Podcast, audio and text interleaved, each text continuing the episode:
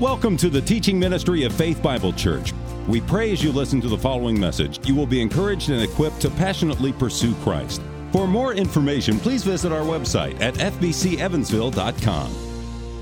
So persecution is defined as hostility, ill treatment, especially because of race or political or religious belief. So the term persecution is accurate, describing what may be a reality for Christians in the U.S. in the near future. This way, we want to paint an accurate picture. We do want to confess that Christ is sovereign. We do not want to be Chicken Little and see persecution behind every bush, but we want to be realistic about this. So what might persecution look like? What might persecution look like? In the coming days, we don't know exactly what it's going to hold, but it could look like churches and ministries that refuse to recognize and perform same-sex marriages losing their tax-exempt status. And those with traditional views of marriage might, this is interesting. I seem to have lost a page. Okay. I'll blame it on my printer again. So those with traditional views on marriage may lose their voice in the public forum. One newspaper in the U.S. has publicly stated that they will, quote, very strictly limit op-eds and letters to the editor in opposition to same-sex marriage. Those unions are now the law of the land, and we will not publish such letter and op-eds any more than we would publish those that are racist, sexist, or anti-Semitic. Then they backtrack from even the hardest stance taken initially. It's a sign of where we're headed. In view of several situations, the First Amendment is seen by some only to protect your individual private thoughts. That protection ceases once those thoughts enter their public square. During the Obama administration, we began to hear references to religious liberty framed as freedom of worship. The freedom to worship is indeed included within the free exercise of religion, but to deliberately use that language is to imply that worship is where liberty ends, and that is not true. We are seeing religious liberty reduced even further. It is as if this new version of religious liberty is restricted to a citizen's cranium, merely a right to believe, which is ridiculous. Without any laws, I mean, you can be wherever you want and believe whatever you want in your head, and your cranium is the only viable real estate for religious expression within the thoughts of many in the public realm. The culture that once honored religious liberty and respected it as a bedrock freedom, even passing within most of our lifetimes here, a religious liberty addendum. That culture is no more.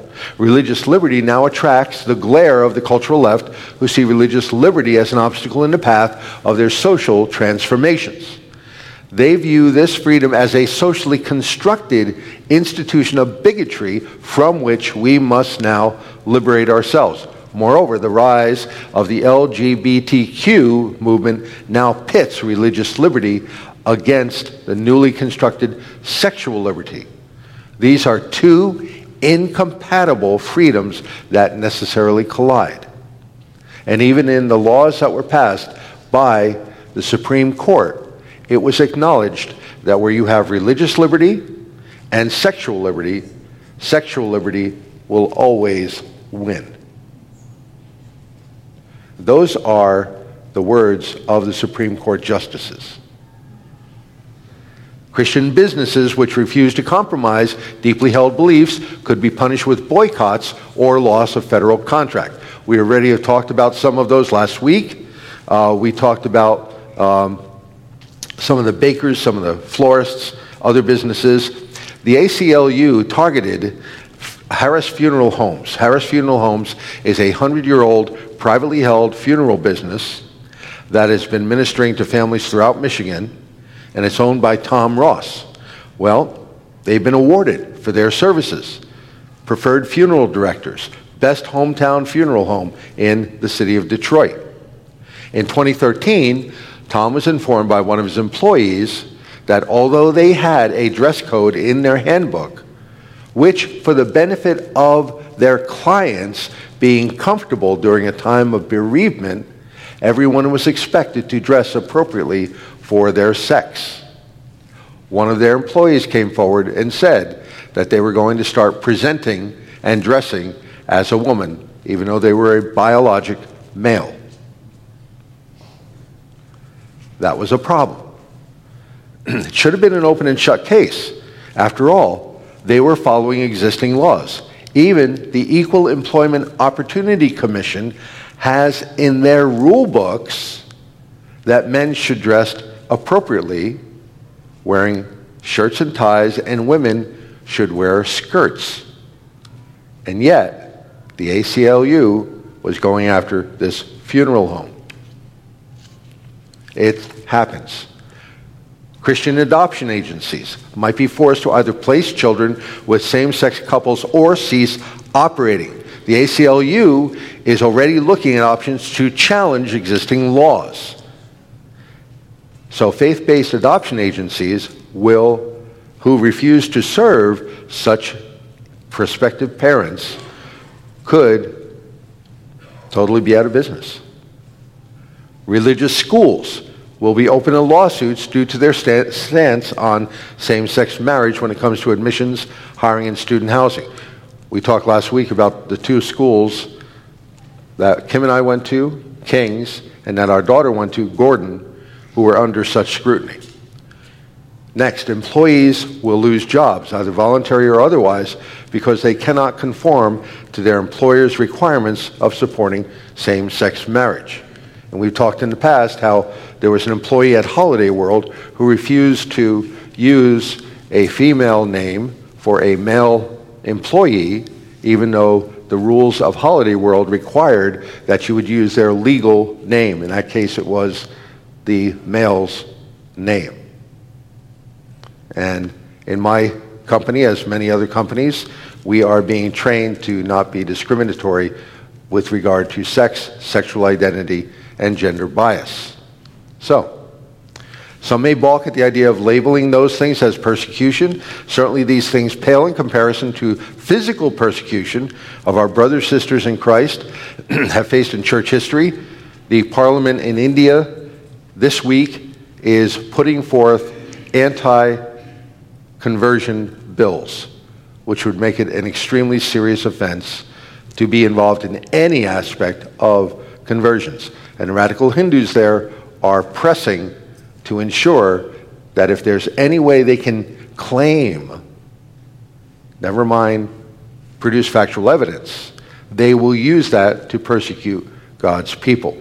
So, last week we talked about the reality of suffering. The Bible regards suffering as part of the fallen world. Suffering falls on Christians and non-Christians alike. Because of the rebellion of Adam and Eve, the physical world itself was subject to corruption and decay. We talked about our Savior, who is our Redeemer and suffering servant. The triune God does not allow us to waddle alone in the mire of our suffering through trials. We do not have an intercessor who is aloof and distant from our troubles. He is the very incarnation of benevolence who understands our weaknesses, our suffering, and who endured the same in this world. So we come to a very patient and understanding high priest. Our Savior puts us through the fires of adversity to forge us in an alloyed relationship with himself. You know, we read from 2 Corinthians chapter 1. He even uses our trials to comfort other people. Sarah Gutierrez communicated to me that after her youngest son was born, it was devastating, as you might imagine, hearing such news. And a stranger who had heard about this called and comforted her based on her experience of her life situations and a trust in a living God. Total stranger.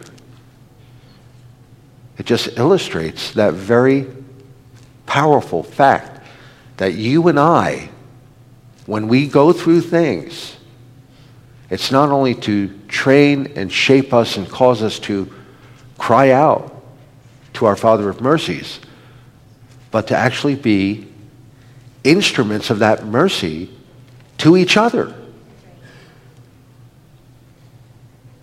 You know, you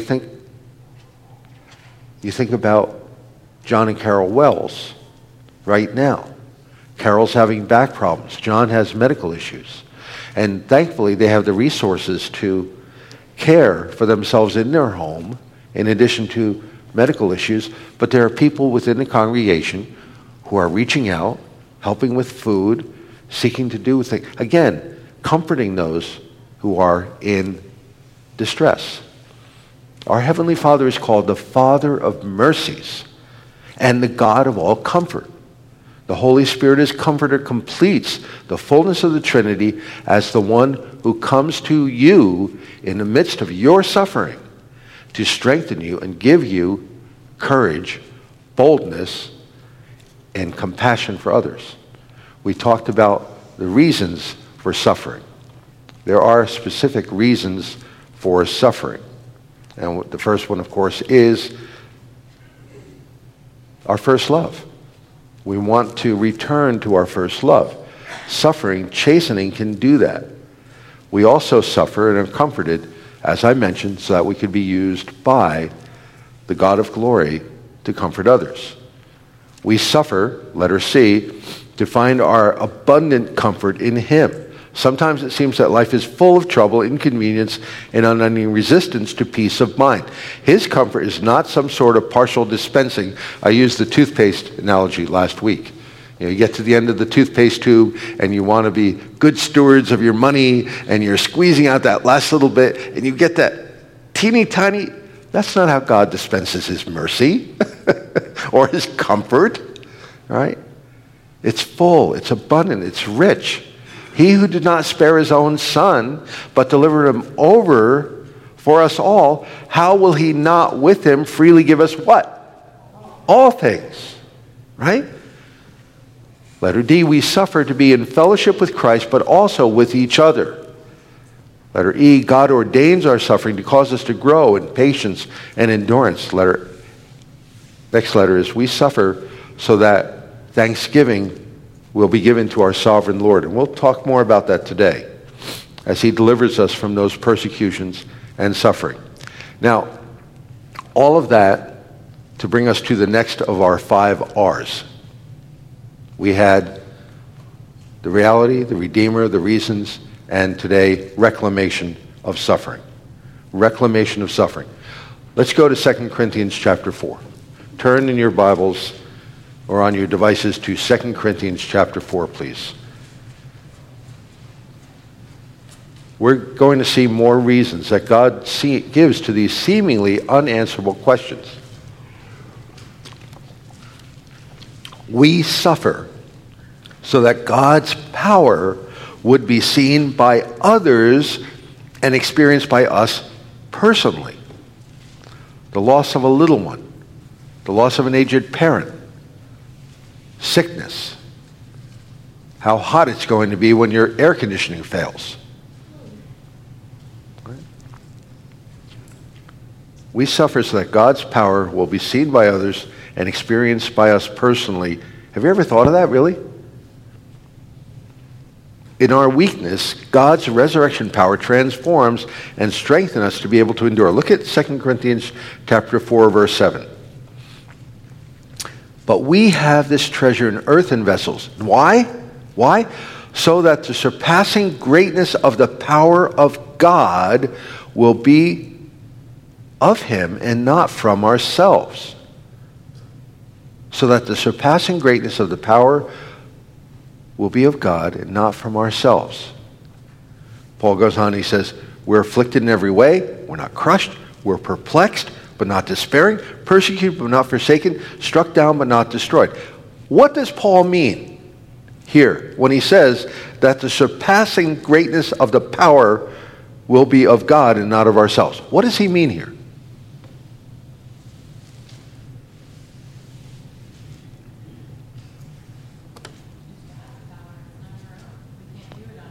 God's power, not our own. We cannot do it on our own.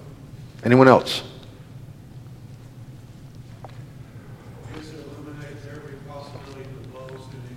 Excellent. Excellent. To eliminate every possibility of boasting. How does Paul describe us here? How does he describe you and me? And if you say that he describes me as a crackpot, you'd be right.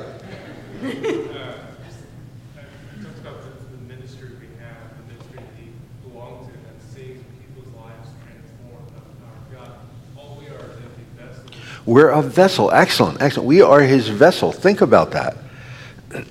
What was the container that the Dead Sea Scrolls were contained in? Do you remember? Do you remember the story? A clay jar, right? And this kid was throwing rocks.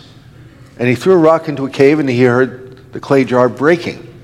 And so this treasure of God's Word that gave such incredible validity and confirmation as to the accuracy of his word that we carry with us was carried in this clay vessel. And we are like that. Paul uses that expression to specifically state that, you know, this, we are frail, we are fragile. And it is so that, you know, the gospel would be exhibited as this phenomenal power of God so that everyone would see that not we, but God is the source. God's power is revealed to human beings who, in the eyes of the world, are of no account. Who were the apostles? How were the apostles viewed? What did people think of the apostles when they began to talk about these incredible things? Unlearned men. These stupid fishermen. How many of you in here are fishermen? How many of you? No, I'm not going to ask you if you're stupid fishermen. But... yeah, they were despised. Shepherds. The glory of God in the incarnation was given to shepherds. You know, you read Hebrews, the Hall of Faith, right? And how are these people described, these martyrs? They were people of whom the world was not worthy. Uneducated people. Paul is unimpressive in his speech. Right? He's unimpressive in his appearance. One account, I forget where it's called. If Bryce Biel is in here, he'll probably recall the author and the page on which it was written. They describe him as some hook-nosed Jew, just despised. Christ himself was despised. His appearance was marred more than any man. Right? But these treasures of God are seen through the frailty of humanity. The Apostle Paul was used in the conversion of many, the foundation of many congregations, and giving us these epistles that ended up in a clay pot being hit by some random stone to verify the accuracy of God's word. Yeah? Amazing. Look at verse 10. 2 Corinthians 4:10. Always carrying about in the body the dying of Jesus, so that the life of Jesus may be manifested in our body. Again, this is a reclamation of suffering. Suffering is not just simply some despised part of life that you have to grin and bear and endure with gritted teeth. You know? What does it mean when the Apostle Paul says, we are carrying about in our body the dying of Jesus? What could that possibly mean?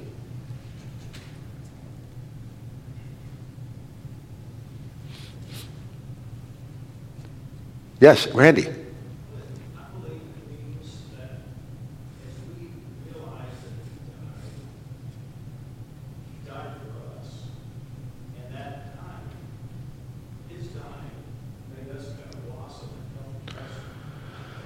Excellent. Randy is saying that his death, his dying, his suffering enabled us to blossom, grow, and flourish. You had a... I'm sorry, say it again. That we may be servants. It's exactly right. It's a conflation of both of those things. Christ died and suffered. We reflect in our dying and our suffering in this body of flesh. we are reflecting the reality that he went through. And as we do that, verse 10, so the life of Jesus may also be manifested in our body. Paul illustrated this quite well, didn't he? I mean, think about what he went through. And he illustrated the grace of God, the power of God, the resurrection power by some of the things that he went through. Paul is willing to endure all of that for the sake of the publication, the demonstration, the announcement, the proclamation, being the harbinger of life-giving power found in the gospel of Christ. That makes sense? Let's go to verse 11 here. 2 Corinthians chapter 4, verse 11. For we who live are constantly being delivered over to death for Jesus' sake. And why? So that the life of Jesus may also be manifested in our mortal flesh. So death works in us, but life in you. But having the same spirit of faith, according to what was written, I believed, therefore I spoke.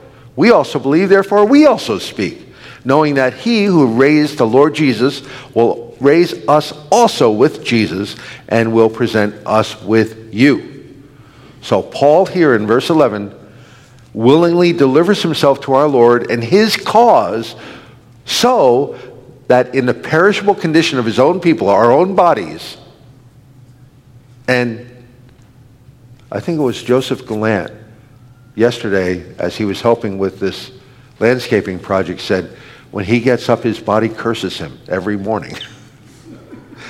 Some of us experience that more than others. You know, the creaking, the moaning, the groaning, the pain, the discomfort.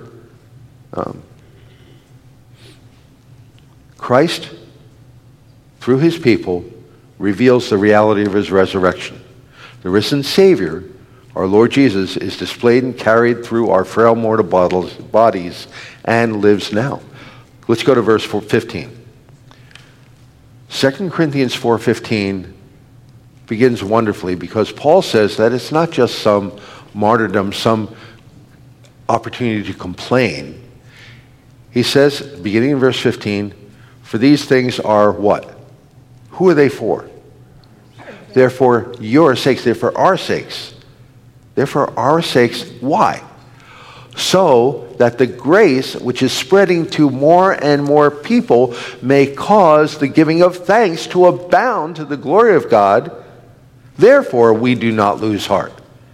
Now, it's for our sakes that sufferings should happen for the purpose of God's grace in Christ, impacting many with the result that there's thanksgiving to God. You know, so Spurgeon, when he's converted, wanted to run out and tell the crows.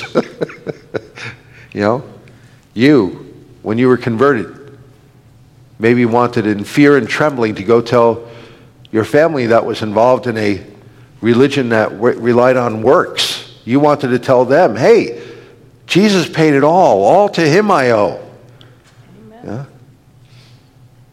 And you wanted to do it to praise God and so that they would catch the fire.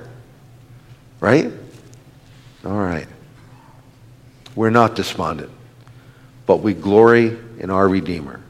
And that is the reclamation of suffering. There's a higher purpose. There's a higher goal.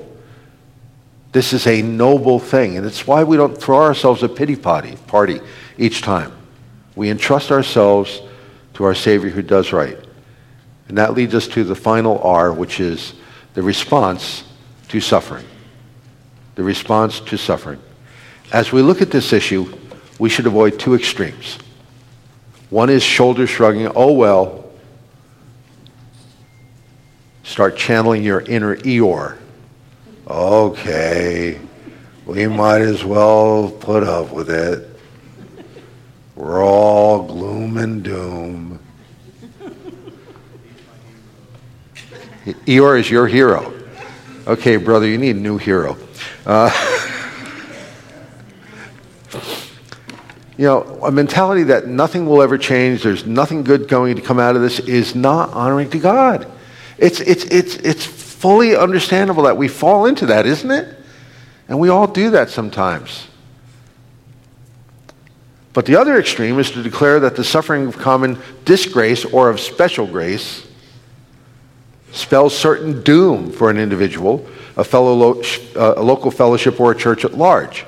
We cannot forget the fact that Christianity is supposed to be counter-cultural on a personal level, on a corporate level, and within our culture. As Christians, we should look to the one who holds the future rather than worrying about what the future holds. So, how then should we not live but suffer? Maybe that's the title of my next book, I don't know. How then should we suffer? What should be our response? Give me some practical answers here. Gracefully, all right? Not always. Talking about trials, count it all joy. Count it all joy. I read Hebrews 12 this morning, talking about Jesus. Hebrews 12. Who for the joy set before him endured the cross, set his face like flint toward the cross. What else? How should we respond? What do the scriptures tell us? Because that's where we're going right now. Yes? We should suffer in community and not alone. In communion with God. In community and not alone. Bear one another's burdens. Good. Excellent. Yes? How did Jesus suffer? He suffered silently a lot of times too, especially when it came to being beaten and stuff at the cross. Sometimes we can, I think, boast in a way, but not be boasting that I'm suffering and I'm doing well. Well, there is that suffering and doing it well. That should be a part. You're absolutely right, Josh. Yes, David. Suffer to the glory of God. It's not about us. Yeah, to the glory of God, it's not about us. It's for His good. So let's do that. Unfortunately, suffering and persecution here in the U.S. or across the globe is not something that is avoidable.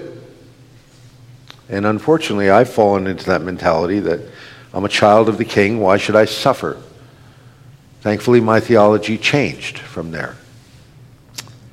It is something that Christians will deal with throughout the ages. Yes, Joel? If you read Ephesians 2:8 and 9 and 10, it talks about after we're saved, He had already planned all this stuff for us to do, and that includes some suffering. We'll all suffer. Ephesians 2:8, 9, and 10 talk about the good things, the works that we should walk in, which includes suffering, and how we respond. So, when we face suffering, trials, or experience opposition because of the faith, remember, we're talking about both, right? General suffering and specific persecution. It's tempting to throw the pity party. Some continually publicize their own praise or criticism. That doesn't mean we can't respond to criticism or defend ourselves, but there's something distasteful about the Christian who can only talk about how bad things have gotten or how much they have suffered. Yes, there are some who are Eeyore, and that we understand. We're going to be patient, gentle, and loving with those folks, but we're not meant to be complainers. We're not meant to be complainers. The key to understanding and thriving through persecution is in reacting as Christ did. Christ did not seek revenge on his enemies, but rather he was called to turn the other cheek. When Christ was on the cross, he prayed for forgiveness. We can do the same. Christians are different from others in the world, and those who are different tend to get alienated and become the object of scorn. How many of you have ever raised chickens? I see those hands. All right. White chickens. Is there a particular name for that breed? I know there are bantams and white chickens. Okay, white chickens. That's what their technical term is, white chickens. We're getting our poultry education in Sunday school. Hopefully it's not too paltry. Hopefully it's poultry. There's a phenomenon that some of you who've been around chickens may have seen. If a chicken, for whatever reason, has a red spot, if a white chicken has a red spot on their feathers, what will happen to that chicken? It'll die because the other chickens will peck that thing to death. That is the world with the Christian. There's something different, and the world hates God, the world hates Christ, and will go after that believer. They'll really kill the Yes, followers of Christ have been persecuted from the beginning, but we can grow and overcome this negativity and this negative mindset. Standing up for what we know is true, sharing Christ with others, ignoring as much as possible those who want to put us down. There are ways to indeed prepare for suffering as a Christian. And there are 4 points that we want to make today. 4 points in the remainder of our time. First, Christian workers need to examine their own hearts and searching for any sense of entitlement. You and I need to search our own hearts to discover if there's any pride, any arrogance, any entitlement. Paul advised Timothy that God's people need to be prepared to share in the suffering of the gospel by the power of God. That's 2 Timothy 1:8. They will do this not by cultivating stoicism or asceticism, but by concentrating long and hard on the surpassing worth of knowing Christ Jesus our Lord, who is better, more valuable, and more delightful than anything we lose. So number one, we need to examine our own hearts, searching for any sense of entitlement, arrogance, foolishness, that we brought this suffering on ourselves rather than it being for his righteousness' sake. Number two, we need to share the gospel the way Jesus did by making the cost of discipleship clear. We need to make the cost of discipleship clear. What did Christ say was the cost of discipleship? Life. We are to what? Pick up a cross. Follow him. People who have been given a realistic sense of what it means to follow Jesus and who have counted the cost will make much steadier disciples. Much steadier disciples. Remember the parable of the soils, right? One of the soils, it grew up immediately, but then what happened? They fell away. Cares of the world, persecution, right? There needs to be a realistic explanation of the gospel. It's not that we're going to be happy, happy, happy all the time. But we need to be realistic, combining the joy, the promise, the blessing of following Christ with the great opportunity that we have to represent him in the world through difficulties and hardships. It's the power of the Holy Spirit that draws people to Jesus, not our attractive packaging of the message. Number three, we need to include the subject of suffering well in our immediate follow-up with new believers. They can use their experiences as, here we go, hearts, we talked about that. See here? There we are. We need to, they are to use their experiences, suffering, as a basis for comforting others who suffer, like we talked about earlier, right? Next, we need to see the opportunity to endure suffering without compromising integrity. We need to endure suffering without compromising integrity. Oh, I'm losing my order here. That evil printer of mine. Is at it again. Well, we'll go to, they need to endure suffering without compromising their integrity. Let's see here. Looks like I may have missed one in my preparation here, for which I apologize. Yeah. It may be totally my mistake and not my printer. Yes, that's right. All right. So some of those blank spaces. We need to endure suffering without compromising our integrity. Paul says to Timothy in 2 Timothy chapter 2 and verse 5, if anyone competes as an athlete, he does not win the prize unless he competes according to the rules. According to the rules. We must not compromise our integrity. In 1 Peter 2:18, Peter, who has a lot to say about suffering, says this, This finds favor if for the sake of conscience toward God a person bears up under sorrows when suffering unjustly. For what credit is there when you sin and are harshly treated? You endure with patience. So the idea is you want to do what is right and suffer for it. That is worthy of glorying to Christ.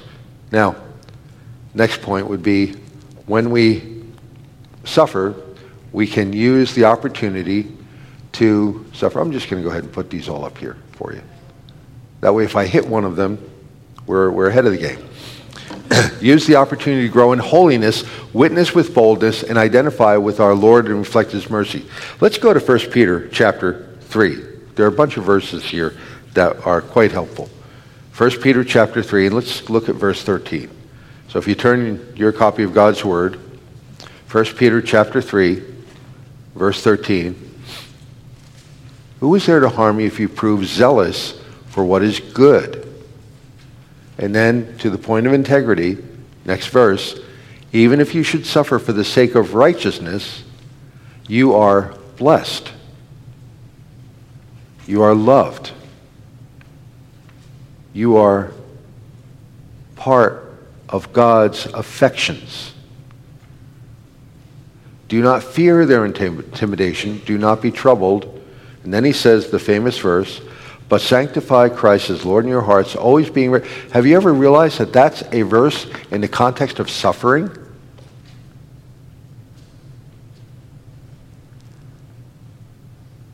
It's a verse in the context of suffering for your faith.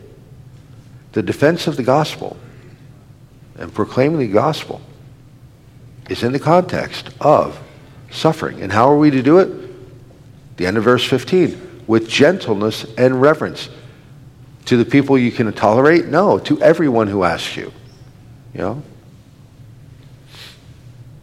And then again with integrity, verse 17, it is better if God should will it, you suffer for doing what is right rather than what is wrong. For Christ also died for sins once for all, the just for the unjust, that he might bring us to God. We suffer as the Lord did, not because we're troublesome meddlers. Go to 1 Peter chapter 4. Then he continues, he says, therefore, since Christ has suffered in the flesh, arm yourself also with the same purpose. And this is to the point of holiness. He who has suffered in the flesh has ceased from sin, so as to live the rest of the time in the flesh, no longer for the lust of men, but for the will of God. Your suffering and my suffering is designed by our Creator to drive us not only to Christ, for his love, his comfort, but also to drive us to purify ourselves, to kill the flesh. You know, you hear it talked about so much that the churches in heavily physically persecuted areas pray for us in the United States because we don't know the purging, cleansing nature of suffering. And they're concerned about our holiness and our integrity. It's pretty sobering. Look at verse 4 there, 1 Peter chapter 4, verse 4. In all this, they, those who are in opposition, those who persecute, are surprised that you do not run with them in the same excesses of dissipation, and they malign you. Now, how many of you here have been mocked, called names, rumors told about you because you weren't going to go out and do certain things? No? Praise the Lord. Yes, Dan? Isn't this all about dying to sin? Yeah. It's about dying to sin. The whole idea. Yeah. Dying to sin. Exactly. That's exactly right. We are to die to sin. And that's... You know, verse 2 there. Verse 1. He who has suffered in the flesh has ceased from sin. What, Darren? You're shaking your head. Wow. Ceased from sin. Ceased from sin. This is part of the God's glorious sanctification process. Followers of Jesus, one of my next bullet points that's somewhere... Followers of Jesus should not be surprised or caught off guard by suffering, and they are commanded to rejoice. 1 Peter 4, go down to verse 12. Don't be surprised at the fiery ordeal among you, which comes upon you for your testing, as though some strange thing were happening. But to the degree that you share the sufferings of Christ, keep on rejoicing, so that also at the revelation of Christ you are, at the revelation of his glory, you may rejoice with exultation. If you are reviled for the name of Christ, not for foolishness, you are blessed, because the Spirit of glory and of God rests upon you. As followers of Christ, we do not rejoice in suffering because we enjoy pain, but because Christ is so worthy in our eyes and ears that we delight in being identified with him. When the men walked out of the prison after being scourged, what did they rejoice about? That they were considered worthy to suffer on his behalf. Have we totally grasped this? No. But that's why we're studying this, because this was part of the Corinthian church. Paul was preparing them for worse times to come. And it's part of our responsibility to each other to recognize how God in his word instructs us, equips us, enables us, models for us from his word, from his people, what to do when either the common suffering or the targeted persecution comes.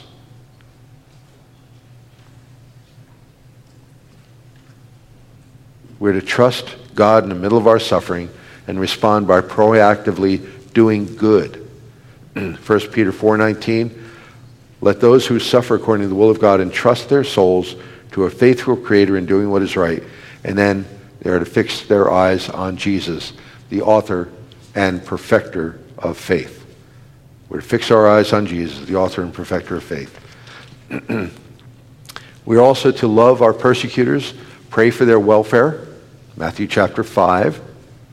Love your neighbor and hate your enemy. No, love your enemies and pray for those who persecute you. Not easy, but we're commanded to do it. Next, we are to renounce any intention to take revenge. Romans 12. And verse 17, never pay back evil to evil for anyone. Respect what is right in the sight of all men. If it possible, so far as it depends on you, be at peace.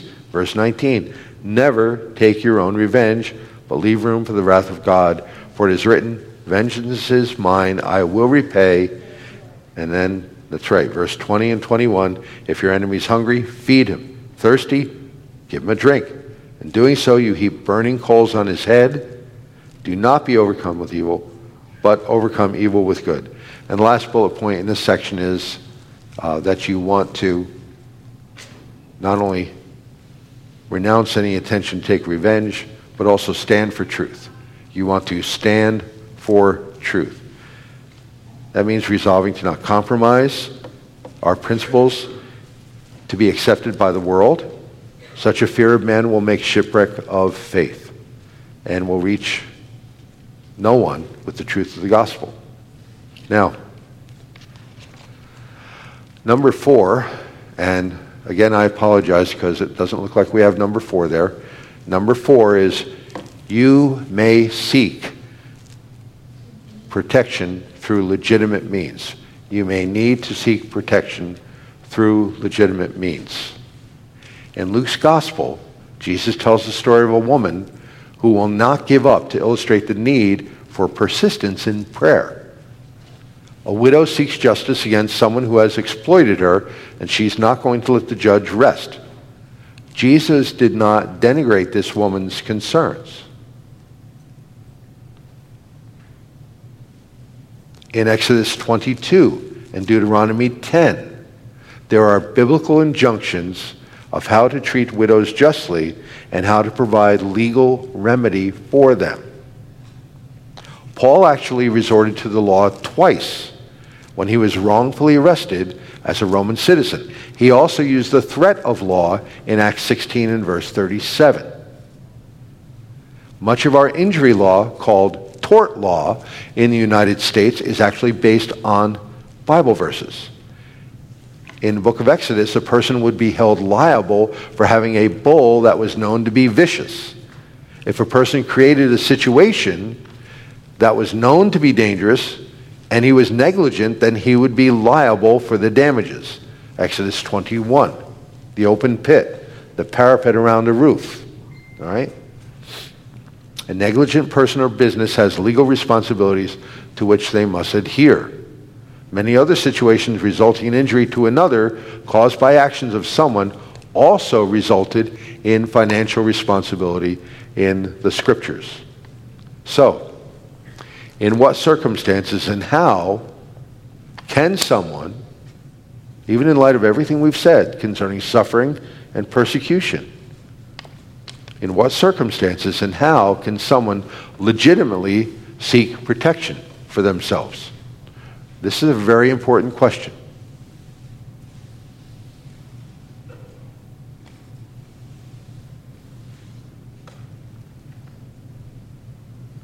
Yes, Joel. Is it wrong for us as Christians to respect our family and our household from the suffering someone caused by breaking and entering and trying to resurrect? I don't see any problem with that at all. There are some people who would say you shouldn't resist evil, but yet, you know, Scripture has many examples of being able to protect those who are in harm's way. Yes. You can do what King David did and pray. Mm-hmm. Yep. Yes, Rick Berger. I'm sorry, could you say it a little louder, please?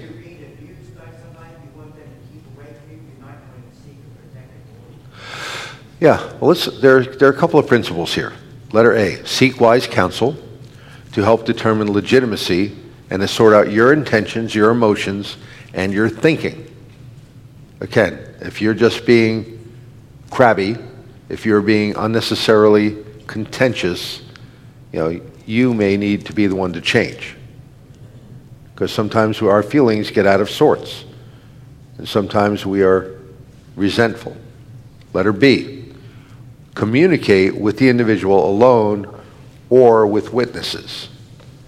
If it's a work matter, a neighbor matter, and someone has a grief, someone has a beef, communicate with them alone or with witnesses. If you fear being intimidated, if you fear retaliation, bring along a witness. You know, contact the police if you need to have that discussion. Get an intermediate. Letter C, leave. If you're in a job where you're being suffered unrighteously, where you're suffering unrighteously, and you can get a better job where you're not being abused, leave. If you can find another job, it's better to be free. Letter D, engage legal protection as appropriate for defensive purposes.